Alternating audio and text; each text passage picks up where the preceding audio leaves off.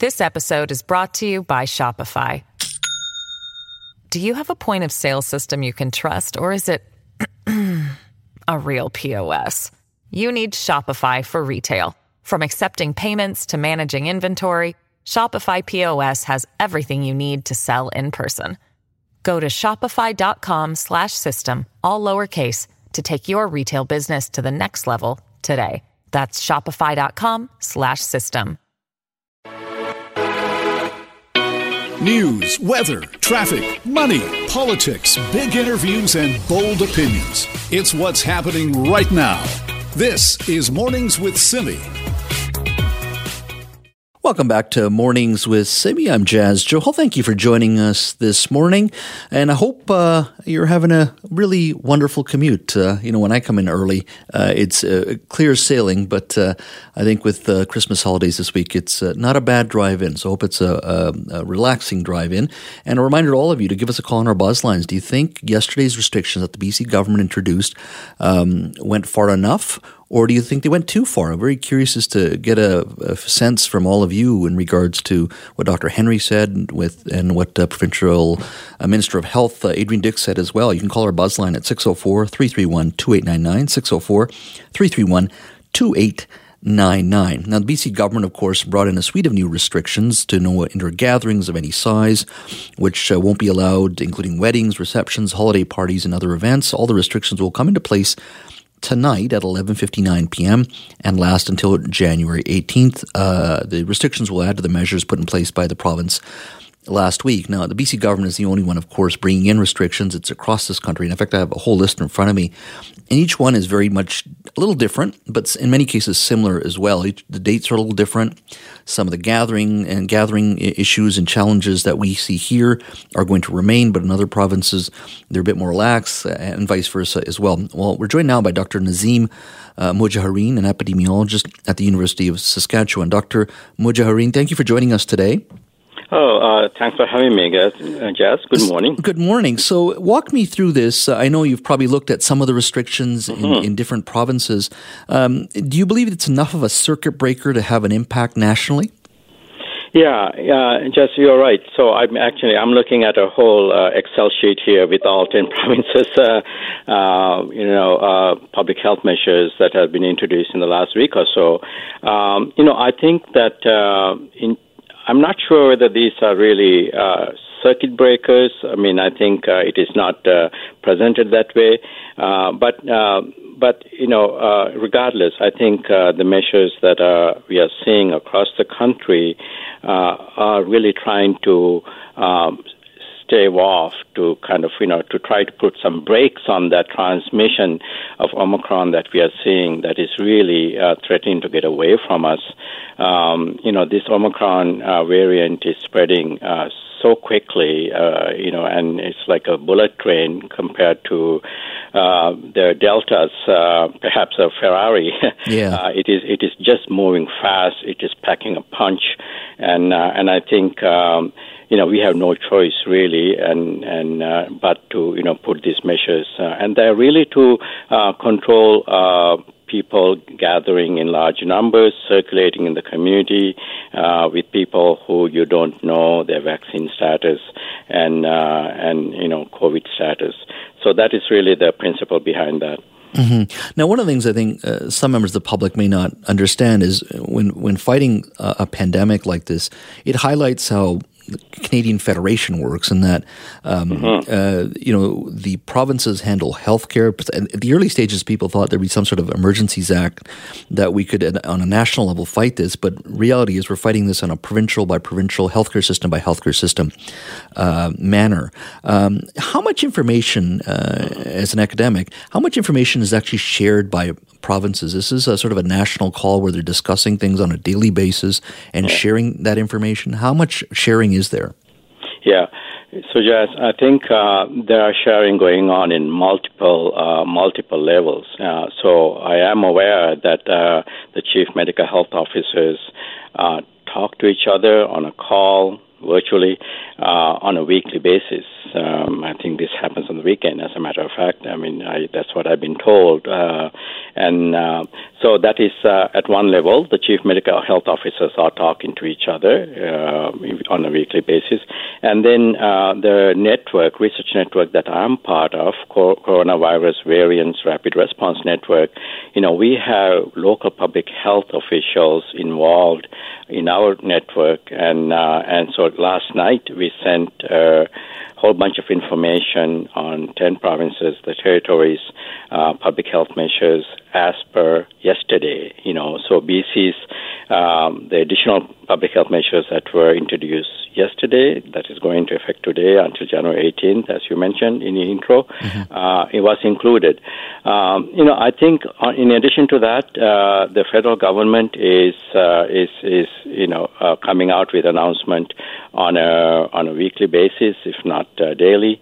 And um, you know, I would like to see uh, to the pre- uh, prime minister uh, kind of you know step up a little bit more, uh, you know, uh, on a, on a, on a regular basis and uh, and kind of message that you know this is an important uh, uh, period to to really protect and uh, take measures to uh, you know uh, to to uh, to keep the Omicron transmission to to a minimum as possible. Mm-hmm. So yes, a lot of a lot of sharing, a lot of conversation going on, but action is happening at a individual provincial level. You're absolutely right. I'm very curious uh, uh, because uh, social media is not the best place to gauge this, but there's always somebody saying, "Well, this jurisdiction is doing a little bit better," yeah. or this nation state, let's say Denmark uh, or this state in the United States or the UK or Israel. These things get thrown out all the time. Is there a jurisdiction here on a provincial level or even, uh, let's just say, a state in the US? Is there a jurisdiction that's doing this well uh, that we could learn from? Uh, and, and, I use this in the context of British Columbia, which is some have said yeah. we've gotten lucky, some have said we've done well. Uh, I'll leave that, those comments aside. But is there a jurisdiction we should we should be looking at and saying this is a good model to follow? Yeah, I mean, uh, you know, whenever we we uh, we point out one one or two jurisdictions, we are leaving out others. But that being said, I think right now, uh, Jess, I, I I really think uh, Quebec and Ontario, uh, the two largest provinces in Canada, are probably doing. Uh, all the measures that they can and quickly as they can, comprehensively as they can, uh, to stave off this uh, this particular surge, uh, and, and and the numbers are highest there. So it makes sense that you know they they are quite aggressive uh, and and uh, quite comprehensive. You know, it's interesting. Uh, on the other side of the ledger, uh, Saskatchewan, the province I'm based out of, uh, is the only province in the country that doesn't have gathering limitations or capacity limitations. Coming to BC, uh, what I would say is that I'm really surprised that uh, the booster doses are not uh, offered to to uh, to a larger group of people and population. Uh, in that sense, BC is standing out, not in a good way mm-hmm. Uh, in terms of booster doses.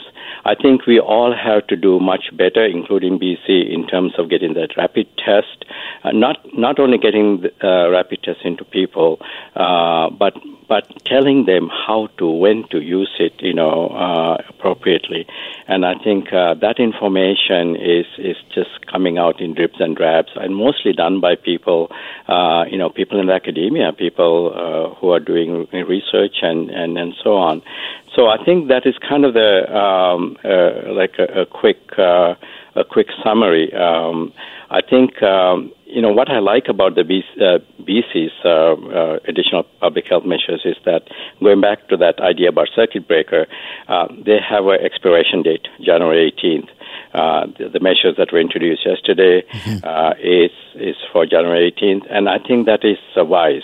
Uh, that gives people uh, an idea. Okay, you know, these three or four weeks we need to do this, but it's not going to be forever. I have one final question. I don't have a lot of time. Uh, you are an epidemiologist, uh, and I'm going to put you into the academic or scientist category or provincial health officer. You look at data. Um, how much, when you recommend, uh, let's just say someone says, what, what does a province need to do in regards to deal with, let's say, Omicron? What role, if any, does public sentiment and mood uh, uh, play in your decision making in regards to recommendations or none? I'm, because you know politicians are the ones probably the most suited to deal with public sentiment. That's their job. But in regards to a scientist and academic, does public sentiment uh, play a role in regards to what you recommend? You know, uh, it's a really good question. Uh, it, it, it, does in the sense that you know it is really the public that is that needs to uh, do the things that that you know we are suggesting, we are recommending that uh, that public do, uh, and and also we are part of the public as well. Yeah, I mean multiple roles. We all play multiple roles. Uh, in this call, I'm I'm playing my you know role of an epidemiologist, uh, but I also uh, do the things that that uh, that that I'm saying that that we need to do. Mm-hmm. Uh, so I, I really do think that we, we do take that into consideration, uh, you know, and and uh, and but we are also realistic. Uh, but the, the, the prime uh, motivation that is driving our recommendation is, is science and the evidence and what and the prudent approach, uh, the precautionary principle to keep all, all of us safe. Mm-hmm. Dr. Muhajarine, uh, Muhajarine, thank you so much for your time today. Jazz, uh, have a happy holidays. You too. Take care of yeah, yourself and you. be safe. Bye bye. Bye bye. Dr. Nazeem uh, Muhajarine is an epidemiologist at the University of Saskatchewan. We were just talking about new restrictions here in British Columbia, but also where we sit in regards to other provinces and jurisdiction, as uh, they've also brought in their own um, uh, provincial health matters and measures as well. This is Mornings with Simi. Welcome back to Mornings with Simi. I'm Jazz Johal. Thank you for bringing us along for the morning commute. Uh, before we get to our next segment, I just want to remind uh, our listeners uh, to give us a call on the buzz line. Uh, the question of the day today is whether or not you think the healthcare measures or uh, provincial uh, measures that were brought in yesterday, and I won't go through all of them, I think we're all aware of them now. Do you think they go far enough to protect us from Omicron? Or do you think they go too far, uh, especially around Christmas season? I'm very interested in hear from small business owners as well. Give us a call on the buzz lines, 604 331 2899. That's 604 331 Buzz. Or you can email me at jazz at cknw.com. That's J A S at cknw.com. We'll play them uh, within the hour. I'd love to hear from all of you in regards to what you think of these new healthcare measures that were brought in uh, here in British Columbia. Now, as cases climb in BC, we're going to check in uh, on our BC paramedics who are on the front lines during uh, the high COVID surge. What types of stress are paramedics dealing with as cases continue to climb in BC? Joining us now is Troy Clifford, Ambulance Paramedics Union President and an active paramedic. Troy, thank you for joining us. Thank you for having me on, Jess. So, can you give me a sense of what uh, uh, paramedics are presently dealing with in regards to Omicron, and you're still dealing with Delta as well. But with the with the rise and prominence of Omicron, what are the what are, what are paramedics seeing? Well, there, you know, I've talking to a number of them over the weekend. As you know, it escalated really quickly with the uh, the spread, and and this uh, in this variant is really different than what we understand from every other one, um, in the sense of how quickly it spreads and um, I think that's really where they we we've realized just uh, the incredible number of more people that we're seeing um, infected. And uh, in regards to the calls that your members get, are there any special precautions uh, on top of what they've probably already uh, uh sort of uh, the process that they're in in regards to some of these calls that they go to? Is there any special precautions that they're taking now because of Omicron? Well, I think that's no. You know, our our um, our PPE and our uh, safety precautions are well established. You know, that's why early on in COVID we were able to transition so quickly um, for our protection and, and our patient protection because our our personal protective equipment is, is very robust and we have uh, uh, safety protocols and all those sort of uh, established practices that allowed us to be able to be safe and that. So our infection rates were really low um, related to patient care. I mean, the risks are high, obviously, because you're contacting patients multiple times a day um, that uh, may not be in the in in a situation where they're um, aware of uh, even being infected, right? So we have to we provide the uh, the safety precautions um, to basically uh, out of due diligence for all patients, but um, nothing's changed from a perspective other than it's really a a, a staunch reminder of how diligent you must be um, not only for paramedics but everybody. Just how you know we had hoped. We're seeing some uh, opening up, and it was really uh, refreshing to be able to socialize a little more. And I think that's really where the impacts on paramedics right now is that they're exhausted. Mm-hmm. Um, we've had a lot of challenges with our service and, and the mental health challenges, and, and like everybody, uh, the fatigue and uh, I guess COVID fatigue, we'll call it. And then now it's discouraging right now. We're leading into the holidays, which should be a time of hope, and we're we're now uh, faced with uh, those uh, those impacts of uh, of, of a, a variant that we really don't even know how it's going to affect us all.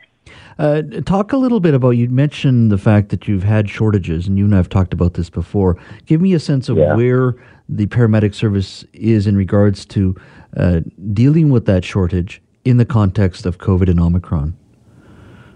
Yeah, so um, with all the pressures, you know, the uh, the natural disasters, uh, all the things that we face, uh, and uh, and uh, with with COVID, uh, we we continue to see increased call volumes, um, and now that we're seeing more, uh, they they haven't really settled down for us from that perspective.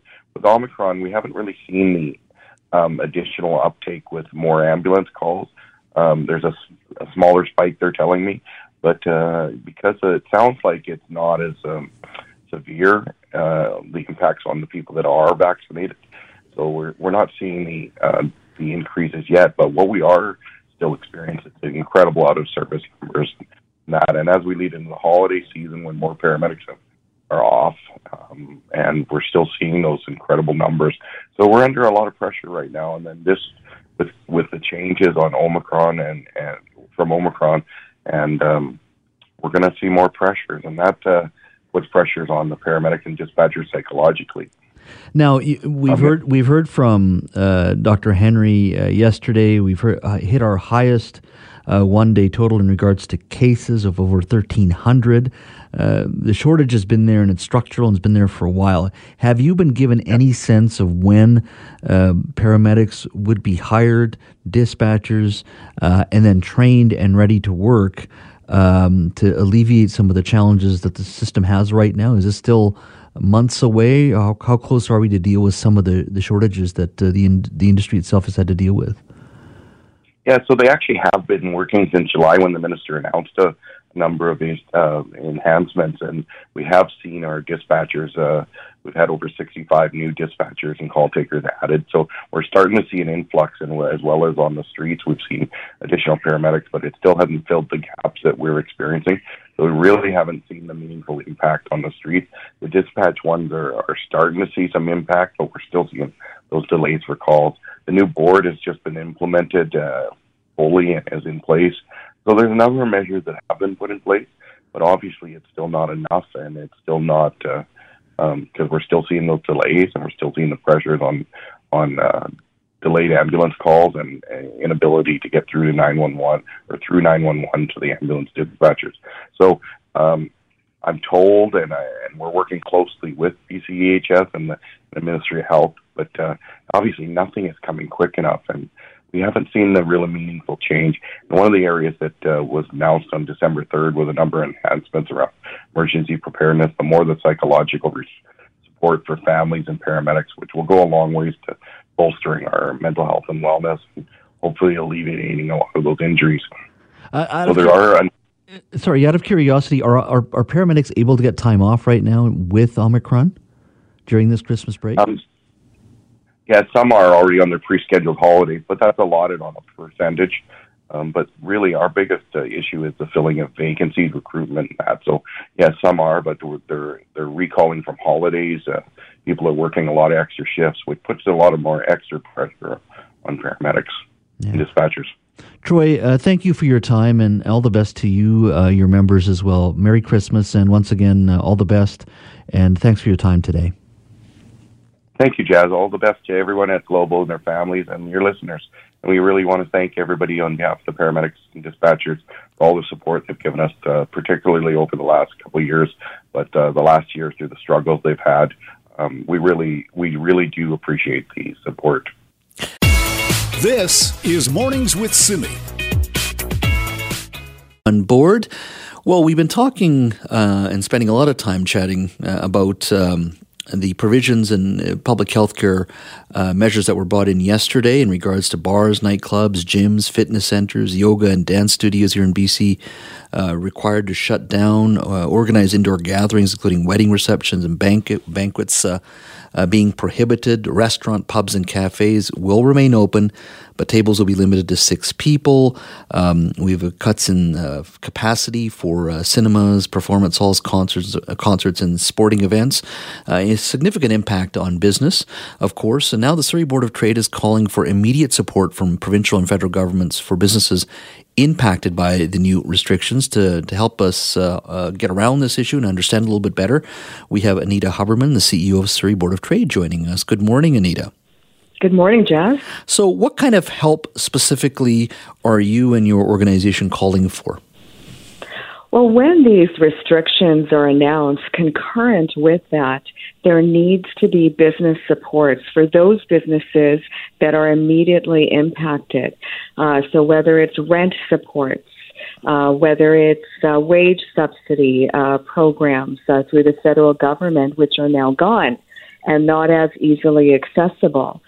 And uh, we know that the hardest hit industries throughout this pandemic uh, are within the accommodation, food services, art, entertainment, recreation, uh, gyms, uh, you know, those types of businesses that are members of the Surrey Board of Trade. And they're shocked that yet again uh, they are in this situation until January 18th and some are facing rent increases as of January 1st. Mm-hmm. Now, is it fair to at least say that what the government has done here provincially and other provincial governments have done is the right thing to do in regards to public health and safety? Would you agree with that? I would agree with that. Uh, we meet uh, with uh, Bonnie Henry and Minister Kahlon in advance of these uh, announcements. Um, but basically, uh, they're very quick uh, meetings uh, just to indicate what's forthcoming. But um, yes, the health and science matters. Uh, but in and amongst that, we need to ensure that our businesses are able to survive and uh, this is the heart and passion uh, of so many people. Mm-hmm. Now, uh, are you have you gotten any indication uh, in regards to whether or not there will be any announcement of uh, financial aid federally? Because the, the prime minister will be speaking uh, along with the deputy prime minister Chrystia Freeland in about ninety minutes. have you had any sort of indication whether there will be federal financial aid made available? So we know at the end of October, the federal government released uh, the hardest hit business recovery program. Uh, so that was a revitalized COVID 19 business support, but with more stringent criteria. Wage subsidy gone, rent supports gone. Uh, but if you were in a lockdown facing restrictions, you could access some of that funding. Um, but it's not easily accessible. We know the province is also working on it too. We heard that very clearly yesterday. So we're hoping for news very very soon. Okay. Now, uh, in regards to the uh, help from government, let's let's look at the provincial government for a second. Uh, Public Safety Minister Mike Farnworth uh, uh, talked a little bit about uh, helping businesses yesterday at the press conference. We had Ravi Kahlon on the show, Minister for Economic Development here in our province, yesterday on a separate issue, looking at um, food delivery services. But I did ask him about subsidies. He he didn't answer directly because I think the cabinet is meeting today or tomorrow on this issue. Um, but you, do you think government can move quick enough in regards to this? And what's one of the reasons? Uh, the ha- has to meet. Uh, there has to be an announcement made. Some sort of program has to be set up, whether it's federal or provincial. Do you worry about how fast government can move in regards to providing help for these businesses? Because look, rents either due at the end of the month or the first of the month. It's coming around, and uh, very few businesses are seeing the kind of robust uh, sort of, uh, uh, I guess, customers coming into their offices or their their businesses like they did pre-COVID. I think the Canadian Federation of Independent Businesses, about 36% of businesses, small businesses, have said um, businesses back to pre-COVID levels. So the vast majority of them still are struggling. Uh, have you have you had any sort of indication, provincial or federal, how fast these government programs can be started up and getting the money to uh, your members? Well, we hope it's immediate, that they don't have to wait weeks and weeks. And we've seen that uh, during this pandemic, that businesses have had to wait weeks and weeks uh, for money to come in and they still have bills to pay. We know that COVID is uh, here, uh, and we've had it with us for two years and it's not going to go away. Is there a way that the BC government can put in a business support program uh, without having to go to cabinet, all of these meetings, and it, it can be immediately implemented when these restrictions are announced so that businesses the hardest hit businesses can access these funds immediately. Mm-hmm. Now, one of the challenges um, that we've seen in regards to public sentiment, uh, and I've seen the polling, uh, is about a month ago. Uh, we have a budget deficit, a federal budget deficit uh, that uh, is about 144 billion dollars. That's the prediction. It's actually a little bit better. Initially, it was supposed to be 154 billion dollars. The general public sentiment, this is a couple of months ago, was that they'd like to see the subsidies uh, wound down because we've spent a lot of money. They're not saying that the, the small businesses didn't require that help uh, when COVID hit. But for us to continue to do so means it's going to get even tougher to balance our budget one day, and at the very least, for government to get to a healthier place when it comes to, to dollars. What do you say to, to the fact that there is strong public sentiment as well that we cannot continue to subsidize individuals, in this case CERB, or even small businesses that we do need to wind down these subsidies as well. There is a growing, um, I'm not saying it's a majority, but it's certainly growing um, part of our population that says there's only so much we can do. We can't continue to subsidize small businesses. Well, we've said in the past uh, at the Surrey Board of Trade to the federal government and to the provincial government that we do need to uh, reinvigorate uh, all of these subsidy programs. There were businesses that didn't need to access, individuals that didn't need to access these programs. Uh, and so, yes, we are facing a significant deficit federally and provincially.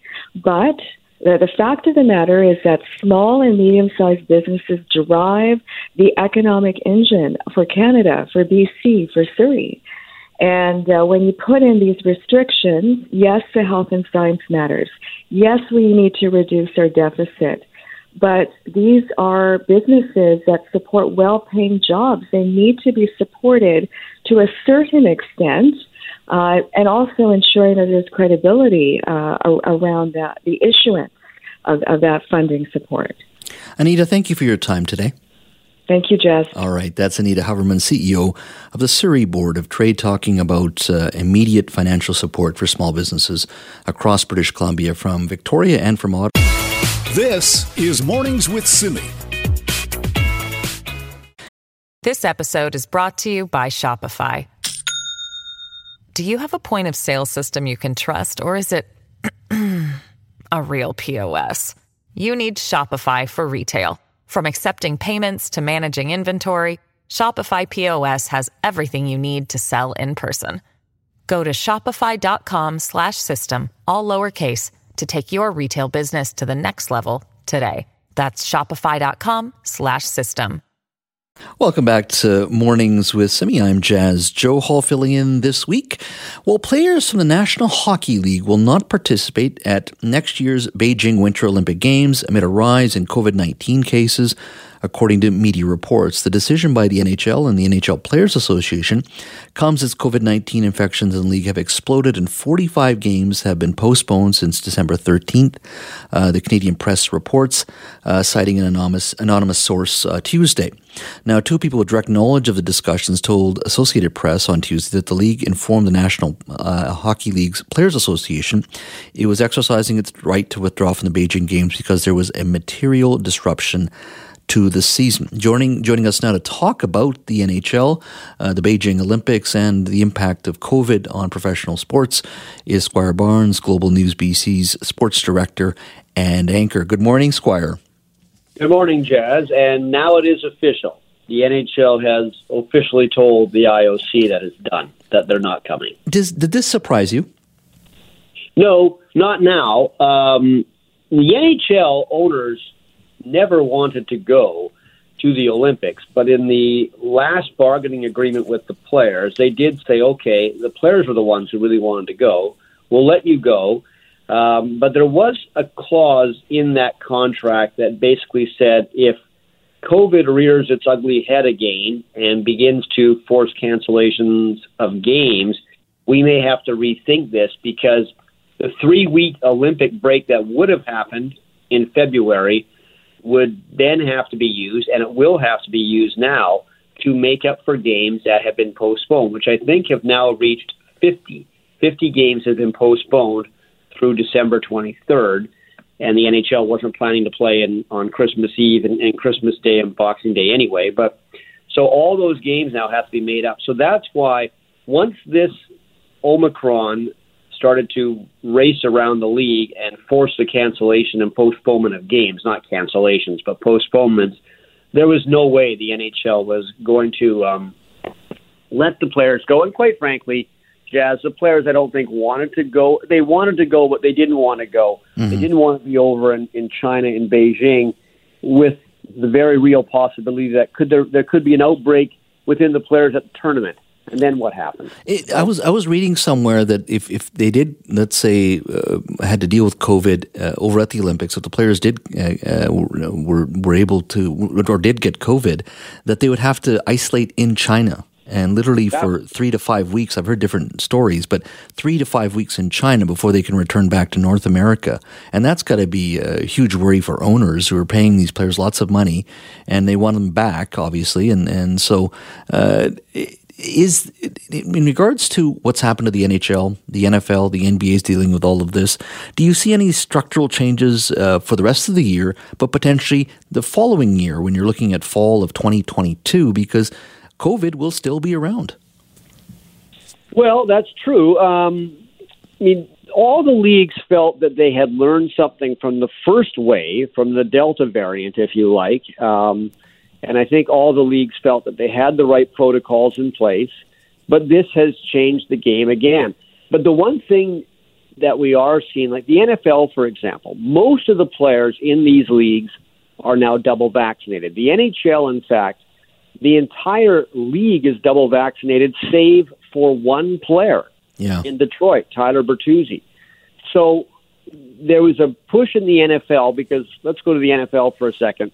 This past week ended yesterday with two games. Seattle was involved with the Rams and Washington and Philadelphia. Those games were moved to Tuesday because there were outbreaks on Washington and outbreaks on Los Angeles. Actually, the Seahawks had nine players as well who had tested positive for COVID. And the NFL wanted to shorten the time and shorten the requirements for players to get back in the game, basically. Because they, if you are double vaccinated, they felt that there's got to be a way to get a player back in the game quickly. Um, so I, I think as you as we go forward now, all these leagues are going to try to figure out ways that if a player is double or triple vaccinated, that there'll be a way to get them back in the game faster rather than waiting for two negative tests, which was the, plan before. Yeah, there's too much uh, money and uh, television money. Uh, that's uh, number one um, that you give up uh, if these leagues ever do permanently shut down. And number two, I got to tell you, uh, as a huge sports fan, NFL fan, NHL, NBA, uh, when you are at home and you can't do much during these, uh, I wouldn't call it a lockdown, obviously, with these health measures, um, you know, professional sports plays a, a, role in regards to passing the time, enjoying some communal time with family as well. So I do want these guys to be healthy and, and up and running and, and getting back to uh, watching sports as well. Thank you so much, Squire. I really appreciate your time today. No problem. This is Mornings with Simi.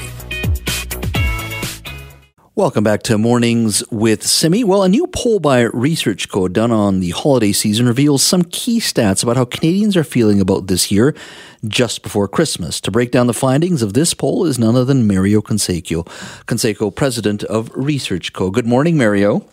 Good morning, Des. Great to be here with you. Thank you. So tell me, uh, what was the major takeaway in regards to what Canadians and particularly British Columbians were expecting from Christmas this year? Well, uh, we definitely see a change, and I have to say that we conducted this survey in, from December 8 to December 10. So this is right before Omicron, right before all of the situations that we've been uh, facing over the past couple of days. And at the time we asked the questions, people were looking forward to a very fun holiday season. Uh, back in 2020, for the first time since we've been tracking this question, we had more Canadians who felt that it was going to be a time for stress and tension, and it seems that things were slowly getting back to the usual ways when it came to the way British Columbians and Canadians uh, were expecting the holiday season to be.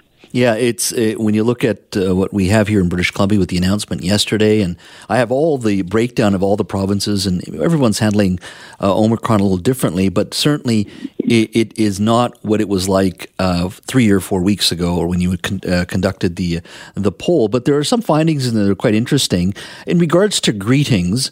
Um, you know, this is my personal bias, and I'll be say it right away. I, I prefer to say Merry Christmas. Uh, I know you hear happy holidays a lot. What, what did you hear from Canadians and British Columbians in regards to uh, the, the proper greetings that people prefer during during the holiday season? Well, you're in the majority, Jess. Thank God. A three to one margin uh, for Merry Christmas. Uh, sixty-two percent of Canadians say that is the greeting that they like. Uh, twenty percent who say Happy Holidays. Now, the numbers have been shifting a little bit. You know, when we first started asking this question, it was closer to seventy percent for Merry Christmas. Uh, it's essentially a situation where younger Canadians, those aged eighteen to thirty-four, and Quebecers are more likely to look at Happy Holidays as the greeting that they prefer. But the numbers aren't just there. You know, it's not a situation where you have a 50 50 split on the two greetings. It continues to be Merry Christmas by a wide margin. Mm-hmm. Now, I'm of the Sikh faith, so uh, I didn't grow up uh, with the traditional uh, sort of uh, Christmas uh, upbringing with the tree and all of that sort of thing. But I know many South Asians, of the Hindu or Sikh or Muslim, grew up with the Christmas tree, and we certainly celebrated in my house. We have a tree up, uh, we do Christmas dinner, the traditional dinner, and well, the 25th is a, a religious uh, religiously important, important in regards to religion for the Sikh faith. Um, it is a Christian holiday is a, it is a religious event as well. Uh, so that's why I prefer Merry Christmas. But in regards to faith itself, uh, you know, in the last 10 or 15 years, I hear a lot of people saying, well, I'm not religious, I'm spiritual. How much of an impact does that broader conversation about religion uh, in the context of Christmas play now in people's perceptions of what Christmas is? Some people view it as a retail event, uh, some view it as time with family. And for many Canadians, it is, you know, a, a, religious event as it should be because that's where Christmas comes from, Christendom. How do Canadians view Christmas now? Well, it's definitely shifting, and I think we need to look into the age demographics to understand what this means because we do see fewer Canadians under the age of 35 who identify with a specific religion. They're more likely to look at themselves as atheist or agnostic. Only 36% of them describe themselves as Christian. It jumps to 48% with middle aged Canadians and 62% for those over the age of 55. So you look at the generational changes, and it doesn't mean that these younger Canadians aren't celebrating Christmas or looking forward to spending time with friends and family.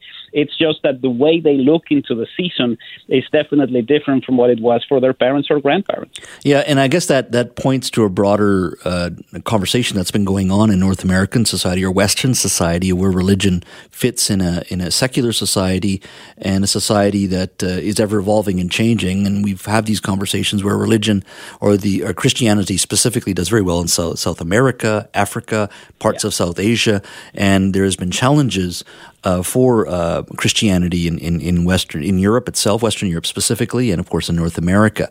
Now let's move on to the other issue of, of Christmas, which is food. And when I heard the announcement uh, from Dr. Henry, and I don't want to paint her as, as a negative or anything like that, she's just doing her job, and I appreciate everything she does, and Minister Dix as well. But what I love about Christmas is the food, of course, and uh, spending time with family. Uh, what, in regards to Christmas, do people like to eat, and what are the, some of the, the, the foods that people are looking forward to, and hopefully are still looking forward to with these with these health measures that have brought in? Well, the, the, the staples of the season uh, are definitely preferred by Canadians. Uh, we have 84% who like turkey. Uh, Brussels sprouts are a little bit more complicated. We have 33% of Canadians who definitely or probably dislike them. uh, but the one issue that is uh, really controversial is eggnog. And, you know, we have 54% of Canadians who like it, 37% who don't. It's particularly popular here in British Columbia at 66%. So if you're looking for a place where people enjoy eggnog, we are definitely in it. The numbers are lowest in Quebec. We have 43% of Quebecers who definitely dislike or probably dislike eggnog. And I think it has a lot to do with the way it, it has been translated into French. It's essentially hen's milk, so it might not be too palatable for everybody. Well, I was looking at the numbers here. There's also a gender uh, gap in, um, amongst Canadians when it comes to, to eggnog as well here, right? 60% of men like it, but only 48% of women. So I, I'm, I'm a big fan of eggnog, but there's a bit of a gender divide in regards to eggnog. There is, you know, and, and what is really striking here is you look at the level of definite dislike uh, that women in Canada have uh, for specific things, and eggnog is the highest at 32%. So if you really, really dislike it, you're definitely going to let us hear about it. Uh, fruitcake is also controversial. We have middle aged Canadians, uh, those aged 35 to 54, 47% of them say that they dislike fruitcake. So uh, be nice to the Generation Xers in your life. Don't give them fruitcake. They probably don't want it. so true. Mario, so thank you. Thank you so much for your time today. My pleasure, Jason. This is Mornings with Simi. Welcome back to Mornings with Simi. I'm Jas Johal. Thank you for joining us for the final half hour of the show. Well, Sarah Soares, who is a cardiac nurse at St. Paul's, was one of the first women in BC to participate in a virtual prenatal class when the COVID pandemic began. With pregnant women in BC facing social isolation and a lack of connection due to COVID protocols and safety rules, St. Paul's Hospital saw the significant need to offer this community an easily accessible way to connect and get support. Uh, Sarah joins us now. She is a cardiac nurse at St. Paul's as well. Sarah, thank you for uh, talking to us this morning. My pleasure. Thanks for having me. So tell me, um, when you took the program, how important was it for you? Uh, it was really important. It was our first child, my husband and I, so we were expecting, and we were looking for both an affordable um, prenatal class as well as something that was COVID friendly at the time because it was kind of in that spring of 2020 when we started looking into prenatal classes. And my mom actually let me know that St. Paul's was offering virtual prenatal classes, so I looked into it more and signed up uh, as soon as we could. So it just met all of our needs. It was affordable and accessible during the pandemic. So was your husband part of the process as well, watching the, the as part of the virtual classes as well? He was. That's correct. It was really easy for him to join into, and actually, it was his first day home after six weeks away of work, so it worked out well with our schedule. Oh, wonderful. yeah, yeah. So uh, you know, uh, so you, you have one child then? That's correct. Yes. She's 18 months now. 18 so. months, uh, happy and healthy and sleeping through the night, but I'm, I'm hoping.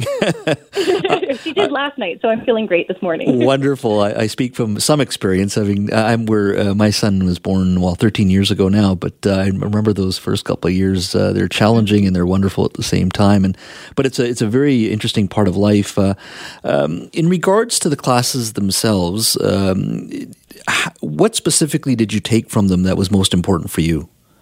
Well, we um, what I took from it was just I really needed some more information on what to expect going into labor, what were the signs, um, and also my husband. I am, am a nurse, as you mentioned, so I did have some experience in maternity nursing and nursing school. But my husband, it was his first child, and he hasn't been around newborns or a woman in labor ever. So it was really nice for us to do the class together and for him to gain some knowledge about um, what I would be experiencing and how he could be supportive as my support person there, um, and what for he needed to expect, what um, what could happen, and um, signs to look for for me as well too going into labor. Yeah, I mean those are that's very important. Um, obviously, very important to know in regards to how to tell when someone's in labor. But I think with with prenatal classes, I think it's important also to remind uh, our audience that uh, you know it, you can learn about cesarean births, postpartum, and baby care and prenatal breastfeeding. There's there's a lot of, mm-hmm. of, of uh, I think parents uh, that are having their first child. It, it's it's overwhelming, isn't it, in regards to the information that um, you sort of gets thrown at you, and, and it's wonderful to have somebody to sort of explain all of it to you as well. Definitely, and I did. I looked online, and they've um, done a lot more. They have a lot more cl- classes that they're offering now. So, like you mentioned, there's a class on cesarean birth, postpartum, and baby care, and breastfeeding. And it, it just is. Um, everybody focuses, I think, on being pregnant initially, and then what to expect with labor. But there's so much to learn about caring for a newborn and your experience with breastfeeding, especially in those first couple weeks when you're sleep deprived and emotions and hormones are running through you. It was. Um, I would highly recommend preloading some of your learning for the postpartum period um, and taking some of these courses if you're expecting or, or have a new baby even yes. well. And a lot of the program itself is funded uh, through St. Paul's Foundation's uh, Lights of Hope campaign. Can you talk a little bit about the campaign and, and, and, and its goals? Sure. Um, I'm not too too familiar with it as I don't work on the campaign, but it is something that St. Paul's Foundation does every year at this time of year, and they raise money um, for many great programs throughout St. Paul's. And I know this prenatal program is one of those that they're hoping to expand and make more accessible for everybody um, moving forward. As we're seeing in the news now that this pandemic isn't really going away yeah. Um, in 2022 like we thought it would. Um, so, uh, just to speak a little bit, like you mentioned earlier, just about the isolation of um, being a new mom or pregnant during the pandemic, I will say they uh, St. Paul's reached out to me because I had done a prenatal class. They talked about doing a new parent group as well, mm-hmm, which mm-hmm. I joined in, and um, that came just at the right time for me. That was about a year ago in winter 2020 and early 2021. And I actually had been experiencing some postpartum anxiety at that time, just with the holidays and worrying about what was right to do with a newborn and the pandemic going on. And then St. Paul's reached out with this new parent group, and it was just such a great resource um, to have access to other parents experiencing the same thing. And we met weekly to talk about issues. Yeah, and uh, I mean, talk to me a little bit about you mentioning uh, other parents going through this. It, it, it, I, I think it would be an issue even pre-COVID, but mm-hmm. this challenge in regards to isolation, social isolation, is just been multiplied times twenty now with COVID, isn't it? Correct. Yeah, you feel very. You want to do the best thing for your new baby and for you and your health, um, and you're just overwhelmed with decision making, and that led to me for postpartum anxiety. And it was helpful to talk it through with other moms experiencing the same thing and learn important things too, like how to dress your baby for cold weather, or introducing solid foods, um, or you know, looking after yourself from a physio's perspective postpartum. That was one of the topics there as well too. Mm-hmm, mm-hmm. Um, how has it been as a nurse? I mean, just stepping away from the, the prenatal classes uh, for a moment, but generally in, in your profession, um, not just where you work at St. Paul's, but uh, in, in other departments as well, how has COVID been for, for you and um, for your colleagues uh, who play such an integral role in our healthcare system, which is challenged in a way that it's never been challenged under COVID? Mm-hmm. Speak to that a little bit for me. Sure. Um, I did return to work in November of this year after maternity leave, um, and it was a very. Uh, I was very nervous to return, not knowing what the situation was with going into the winter with the pandemic still going on, and um, just everybody at work. It's a different um, atmosphere at work now. Everybody is a bit calmer in the sense that we've been dealing with this for so long that it's not the anxiety isn't around the new and the unknown, but it's almost shifted, and I see a lot of burnout um, at work, and people are tired, and and there's been a lot of emotional stress placed on the healthcare professionals for the last year and a half, and and it's um, it's hard to see people still sick in the hospital and surgeries being delayed. Um, people who need them not being able to get them just yet, um, but hopefully in the new year. It's been just a very um, interesting window into to what the nurses and doctors and all healthcare professionals have been going through for the past year and a half. I'm I'm back in that now. Yeah, there there is burnout though. Yeah, do you feel safe going into work? When I, I see those images and maybe they're seared in my mind with uh, the the masks and uh, the various paraphernalia that the, the, nurses are wearing and doctors are wearing and healthcare other healthcare workers put on. Do you feel safe going into work? I do. Yes, we have had appropriate PPE always available and ready, readily available as well too on oh. my unit and throughout the hospital. Well, you know what? Uh, I'm so glad, and I'm so glad uh, you're involved in this program, and uh, it, it, does uh, such tremendous amount of work. The Lights of mm-hmm. of Hope um, uh, through the St. Paul's Foundation's Lights of Hope campaign lighting display. Uh, it, they do such great work, but they do need help from the community in regards to purchasing equipment, life saving research, and of course, community programs such as the virtual virtual prenatal class. we are asking our, our listeners and Vancouverites uh, to, to donate, donate if they can to the Lights of Hope campaign. And you can gain uh, find more information at lightsofhope.com. That's lightsofhope.com. Sarah, thank you for your time today. Not a problem. Thank you, Jas. Have a nice